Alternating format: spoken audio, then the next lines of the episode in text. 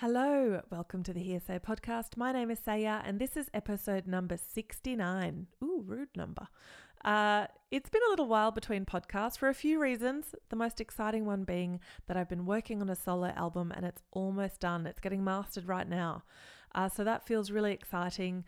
Look, I've no idea when it's coming out, but um, I just wanted to let you know there's something coming, and I will definitely keep you posted on when it will be released.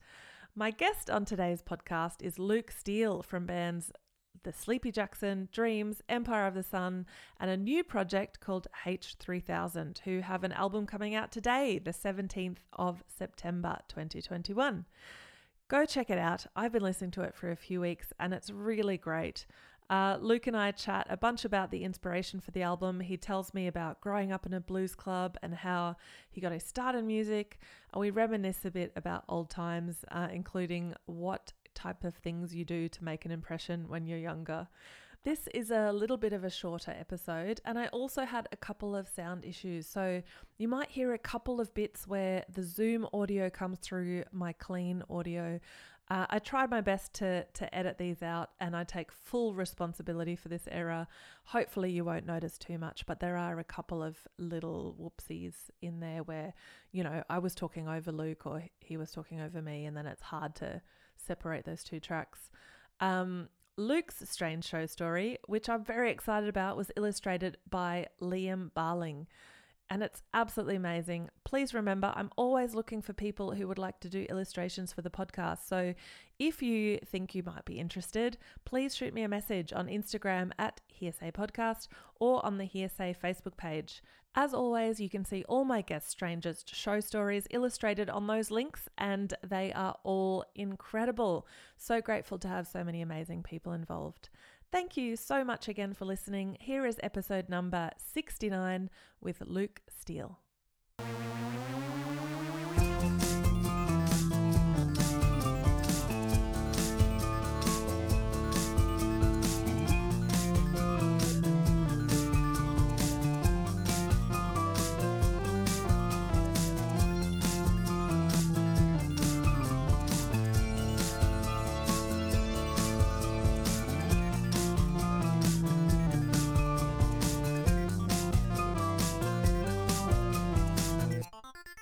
Luke, thanks so much for doing my podcast. Great to be here. Thanks for having Steele on the show. I feel like every time I hear about you, you have a new band or a new collaboration, and they, I feel like every time they have a different specific sound or vision. Is that something you spend a lot of time thinking about? I think it just happens, and I am pretty prolific and diverse, like just with my whole palette, I guess. Like I you know, I grew up in a blues club, but then I was, I got right into electronic music and field recordings and um, went to art school. So, and I guess, you know, each different project, it's a, it's an opportunity to become a, a new character, kind of like actors, you know. Totally. You know, it's like you run into Tom Hanks and he's, you know, being a castaway or he's been Forrest Gump or yeah, totally weird way of just being a, a, a movie star in the music industry. Yeah, and I, I feel like you've nailed it. Oh, that's good. Sometimes I wonder if anyone really cares anymore because each time I do a new project, I think the labels just look at me like, oh my god, just what now? put out a record and. Well, I congratulations on the H3000 album. I've been listening to it this week and it's it's quite extraordinary. Like the production is so dense and there's so much going on. Do you buy into that thing where um, there needs to be something new happening every six to eight bars to keep a song interesting? Yeah, I'm not sure really. I kind of I love um, how it sort of happened this record because we're both Jared and I into details and sonics and little things happening and. I guess yeah, we both start. It has to be a good song, but then you just start yeah, filling in the gaps. I don't know if everyone knows that it seems like you've named the band after an effects rack, the uh, Eventide Harmonizer H3000. Do you feel like that's inspired the record, or like the sound of the record? Yeah, quite quite a bit. Like it's kind of always been my favorite effects unit, and you know it's always my number one effect for you know, all of my vocals and guitars and things. It's pretty cool. Yeah, it kind of just has that, you know, when you get those units from the seventies, it's it's undeniable, you know, that it has something, you know, adds so much dimension. But I sort of started thinking after that that it was more like, um, like the heavens in year three thousand or the heart in year three thousand, and you know what would be those issues and. So you're looking into the future rather than looking into the vintage rack unit. Yeah, people Google it and they're like, "Ugh." Well, I think there's a lot of chat at the moment about the um the plug-in, right? There's like a H3000 plug-in. yeah, I've got a sponsorship from them actually, and they've they've been really great. really good to me. But yeah, I've been trying to um talk them into doing a custom pedal. That would be cool. But um, What would it be? What's what's your dream pedal? I'm always trying to find the perfect um, syncopation kind of thing where you can tap tempo and it can loop on that sort of thing. Um, there is stuff like that, but it just, I don't know, all those loop pedals just seem so confusing. And I want to loop and then phase it and then do another track and record bongos and then, you know what I mean? Reverse it and record 128 tracks and then bounce it all down. It's like, How hard is it? it's like, I've only got a memory man, and even that, I mean, that's really simple, and I find that confusing. Or I, I just find it hard to keep in time with myself. Yeah, I've been looking at that new Electro-Harmonix one where I think you can set tempo and the bars, and then it gives you. So that's your your dream pedal is just like a really easy to use, cool loop pedal. Yeah, and something um that just sounds like the H3000, I guess. Yeah. Well, I hope e- Eventide are listening. They're H9 pedals, but are pretty amazing. Do you know, it's funny, I've got a, a tiny bit of an insight because I'm good friends with your front of house person. And I was talking to John Boy this week and he said, Yeah, ask him about the H9. John also told me that uh, you have like a secret weapon synth. And I was really intrigued because I am a big synth nerd. Do you know what he's talking about? Yeah, I don't know if I want to say it now. You don't have to. Can't let my secret weapon. But you do have one thing that you kind of use on everything. Yeah. I have that too. I, th- I wonder if every musician has that. Something that is like their go to. It's like your favorite outfit or something. Like you always know you look good in it, so you wear it when you need to feel most comfortable.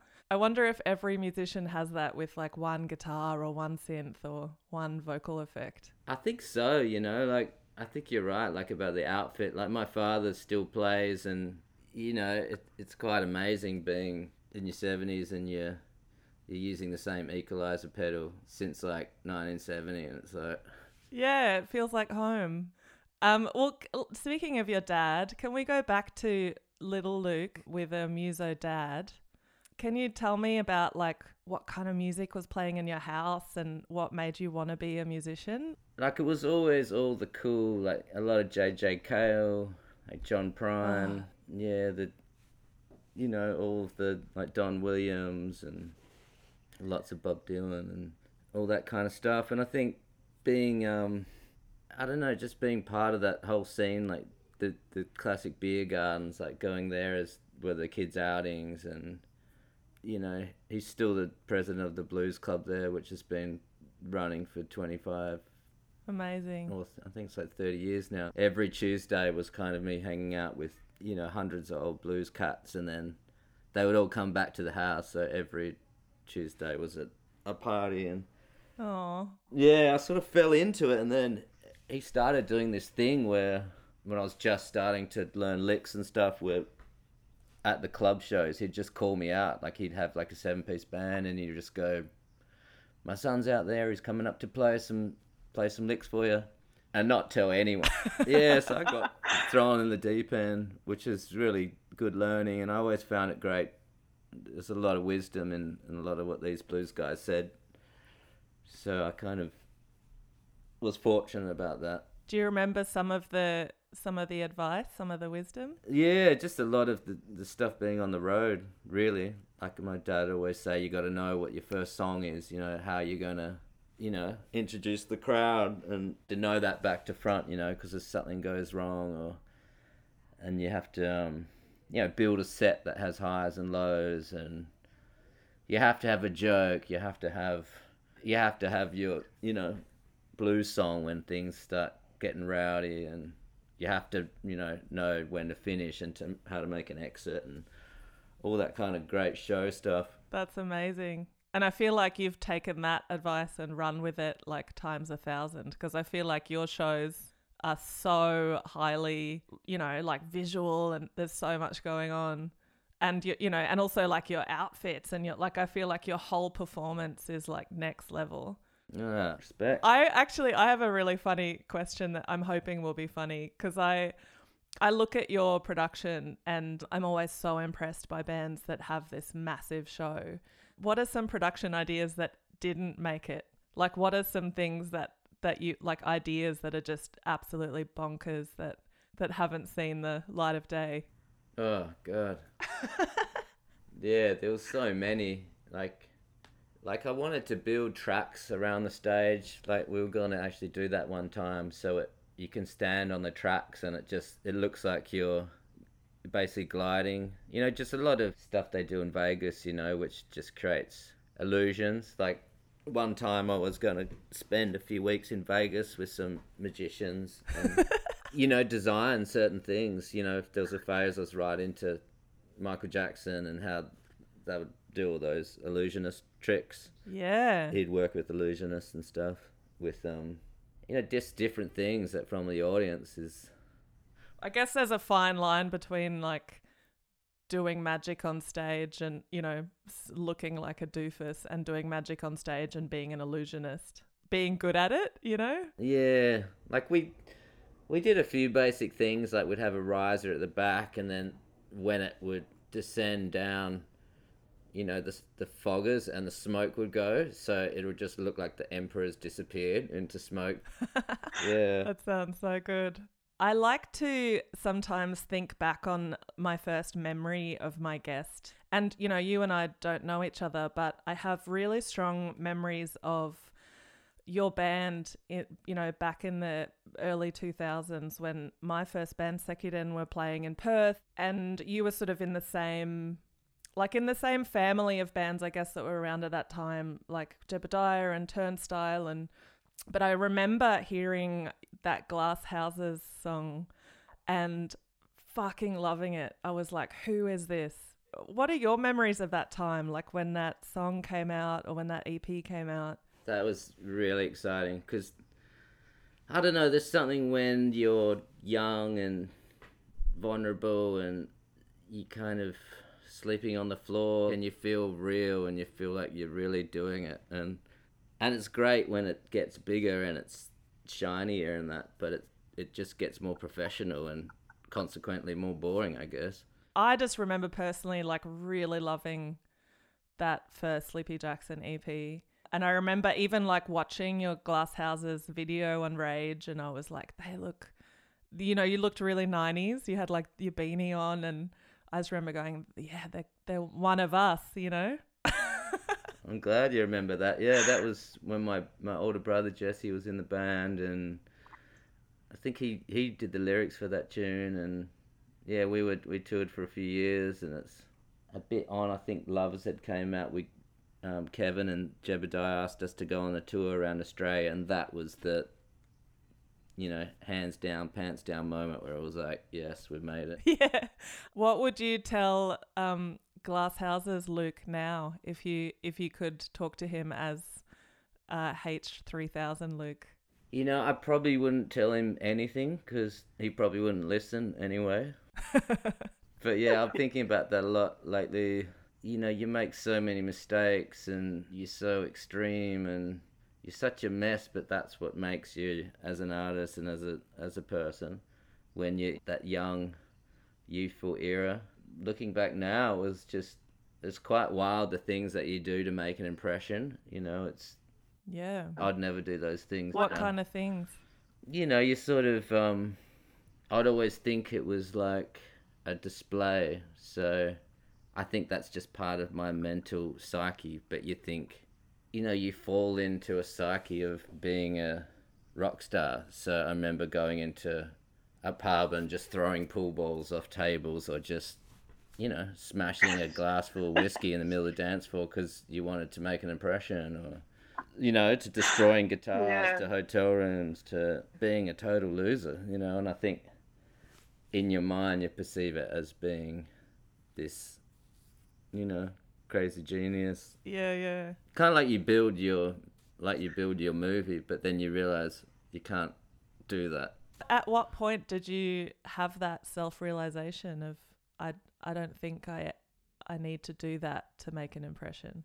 I think I had a few moments, but there, yeah, there was a big point one time when I smashed everything on stage, and and then the hotel, and it just everything, you know, crumbled down to nothing, and you know, I got yeah really depressed, and yeah, that was definitely the turning point. Do you know why the sadness came?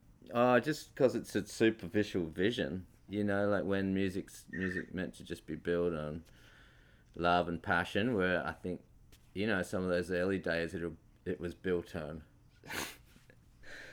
you know, just a superficial fantasy, and it Yeah. was obviously all about the music, but some of that can always overshadow it. And, Yeah. You know, it's the fun part because you're young and you can kind of get away with it, you know, in a way. Yeah, people can just say like, "Oh, he he was young and didn't know any better." Yeah, and people love that, and I think that's what so how they say youth is wasted on the young, you know, because it's Yeah. you don't really understand the energy and the vulnerability and and kind of danger and venom you have in you, you know. and and I think that that that sort of craziness plus ambition can be really dangerous because I think you can you can sort of self sabotage. yeah. I know it's it's quite funny, like when you look back. Yeah. I talked to Daniel, Daniel Johns. He's like such a great old friend of mine, and now when we talk and we look back, it's like it's like thank you, sweet Jesus, you know, we got through. when you did your project with Daniel, I immediately was like, that makes sense. That's a perfect match. You guys are going to do something insane. I do think you'll do some more work with him. yeah, definitely. I think um, when we can actually catch up together, I think you know the Zoom recording doesn't really work for us, you know, because we're so Yeah. tangible in the studio and like you know waving our hands in the air and I know there's a certain way of working with other people, isn't there? That's just too hard over the internet. Yeah, I think so. With with dreams for sure, it's got to be in the room and Yeah. I remember like um I did a big day out with Silverchair and and I remember Daniel just being the most hassled person on that tour. Like everywhere we went, I felt so sorry for him. Like he was just mobbed at every bloody hotel. yeah, I don't know how your relationship is with fans, but I felt like it can really have an effect on a person. no, sometimes in certain countries around the world, but yeah, nowhere near the extent of what Dan would have to deal with. Poor dude. Yeah, What is your relationship like with your fans? it differs from country to country, you know. Like like I was thinking about how you're saying about the strange um, shows. We did this one show in Lithuania, and it was on the border of Belarus, and it was just so far out there, and um, you know, backstage is in a castle, and it was just where the hell are we? Then we got on stage, and it was Whoa. fifteen thousand people, and everyone knew every Yeah. single word in English. It was like, this is quite strange that I'm in this Lithuania, the other side of the world. That's so amazing. How amazing, like the power of music. Yeah, and then we played in Moscow, and a girl had been on the train for two days. So I think, yeah, as you probably know, you get all sorts, hey. And and my dad would Yeah. always say, fans are like your family. You can't pick them. Yeah, t- totally. So are you are you in LA now? Is it opening up a bit or what what's the go with COVID at the moment? I'm right now in San Luis Obispo in Southern California. I do live like in Northern California on a ranch, but there's fires everywhere. Everything's on fire, so Oh. we got evacuated, and we're just been in this Airbnb for a few weeks. But um, Oh, I'm so sorry about that. Is that scary? yeah, it's pretty. it's pretty wild because it's just looks like Mars. You know, everything's red and Yeah. smoky and but um you know america just is like the street kid you know america will do what america wants and i think now it's, if you want to do a show you can but you know Do you want to? nah i've i've cancelled all my shows because it's just so it's still so dodgy you know everyone's getting sick so Yeah. yeah they're starting to have um you know proof of vaccination and a negative test because it's just going to send the industry bankrupt if not i think I know. It's so scary, isn't it? I feel like Australia is sort of starting to go through what the States went through a year ago, where everyone's just starting to get vaccinated. And I don't know if there's any way of controlling the numbers now. We were so good at controlling the numbers, and now it just feels like it's gotten out of hand. Yeah, it's just it's always that one guy as well that'll think it's a good idea to Some idiot. yeah, and it only really takes that person. But yeah, I, I kind of I was talking Yeah. to my publishers the other day, and I you know I was, I was like I wish I could give you some ad magical advice. The only one I had was make sure you buy your wine in bulk. Yeah. That was all, that was all I could come up with really. So you've got this album coming out in September, right? Yeah, you say a few weeks. How are you going to launch it without being able to play? Have you what are your plans with it? I think it's just going to be launched on on the on the new live platform, the internet, and um Yeah. and just hope for the best. Like every other artist, you know, these days it's like just such a even the music industry feels like it's in a pandemic. It's just so strange how everything's back to front, and I don't even really understand things anymore. I have, have been thinking about the same things because I just finished mixing a solo record, and a friend of mine was saying to me the other day, like, because I haven't released a solo record in like eight years or something, and he was like, "Oh man, it's so different now. Like, you got to think about things like getting onto playlists." And I was like, "What? How do you do that?" you know, just so weird. It is built on numbers now. That's what's sad. It's like I even hear stories about that some of the labels that you know they find the numbers first and then they do the music. So it's like a reverse process. And Whoa, that's weird. I don't understand that at all. so I think if I think one idea could be you release your record under the same name as the TikTok star. There's got to be some way to crack the system, or you just change your name to um, Kim Kardashian or something. Maybe. Well, I'm going to look out for you changing your name. Another thing that I, I heard you say in an interview, you had were listening or talking to Joe Walsh from the Eagles, and he was saying you have to be a businessman in the music industry to survive. And I think that's really fascinating to uh, to sort of grow up from from that young, um, reckless Sleepy Jackson kid into a like someone who is really aware of, of music as a business. It's always resonated with me because, yeah, it's not until you get older and you start to, yeah, realize that how much goes into putting on a show and the books and how much everyone takes their cut of the pie that you have to Yeah. really become a businessman to survive. And yeah, in the early days, you just you'd just say, stay in a hotel here, let's go there, and you'd sort of you're sort of superfluous to it, and you're picking up the tab for it all, and Yeah. yeah. So expensive. Everything is so expensive if you're the one that's in charge. Ugh. yeah. Once I get on that, I think because I'm so heavily, I'm I'm kind of like Mick Jagger now. I'm involved with everything, I love that you've picked Mick Jagger. and you're like, well, this costs you this, that photographer that you like, that cost, you know. Yeah. So Yeah, but d- does that make you feel more in control or or does it make you feel depressed being across all of those business decisions? I think a bit of both, you know, because, you know, sometimes you work so hard. Like, I worked so hard on the show, like the last Empire tour we did, it was meant to be a comeback, and I worked probably four months, you know. I, I had um, this amazing actor, Karen um, Fukuhara, come in, who's just a big Hollywood star, and we I had an animator fly down from from San Fran. You know, he's worked on Star Wars and everything, so we had them.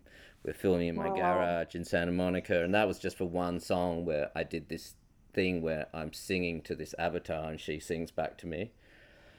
You know, and then we'd design all new wardrobe and design the stage and the set and and then you do a whole tour like that and then you you literally come out and half of it gets taken in with holding Yeah. backs or you know, You've made five bucks, but you've really impressed everyone.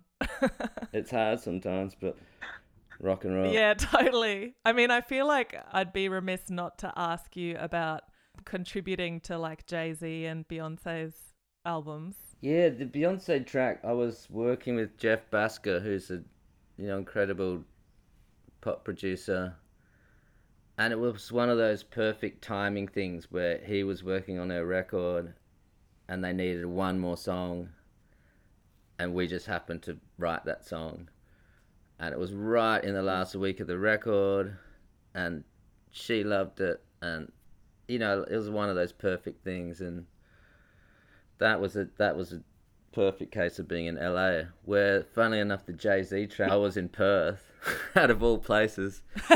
he said like, when, "When can you get to New York?" And I was like, "Oh, from Perth, probably take about two weeks." You know.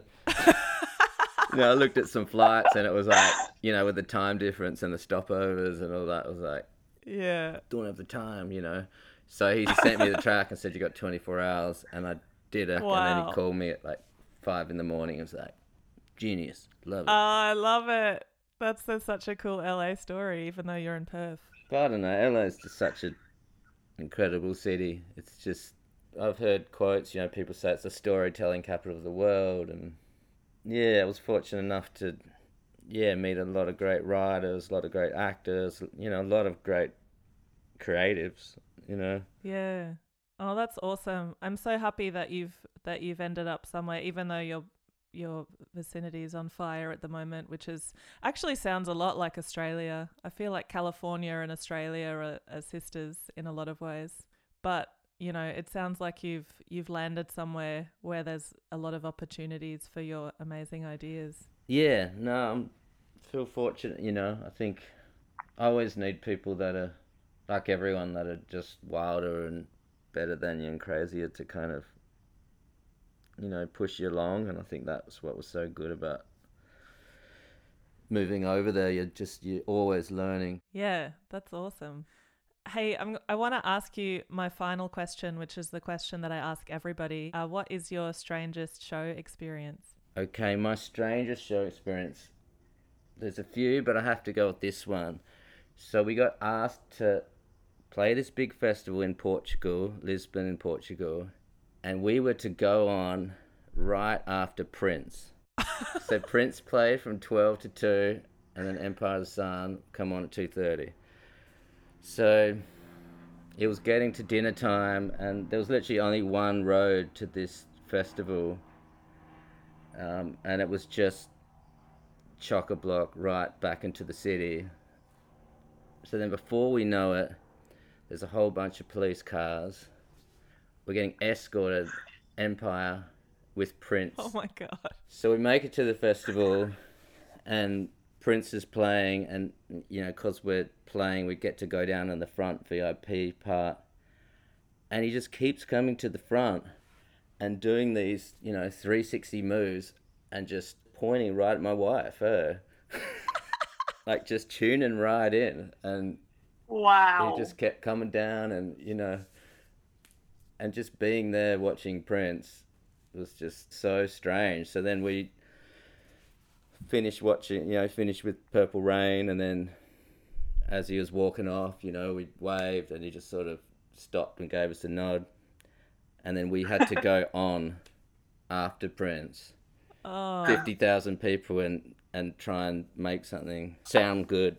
I cannot imagine going on after after Prince. That would that's like my worst nightmare. But do you think it actually made you go, okay, how can we? Did it encourage you? Like, did it inspire you to go bigger and harder? Oh yeah, we had to do everything, you know, from cartwheels to jumping down the front to it was just, you know, turn everything up, just just do anything, anything to not. Wow, that's an amazing story. Your wife must have just been like the happiest person alive. Yeah, it was because it was coming true. You know, it's always those things like you have your dream, and the partner's like, "I had this dream, and you were with you know Michelle Pfeiffer all night." And, but this one, then it was like, "Come on." I love that. Thank you so much for talking to me. I really appreciate it. Oh, thank you. Good to good to uh, meet and have a chat.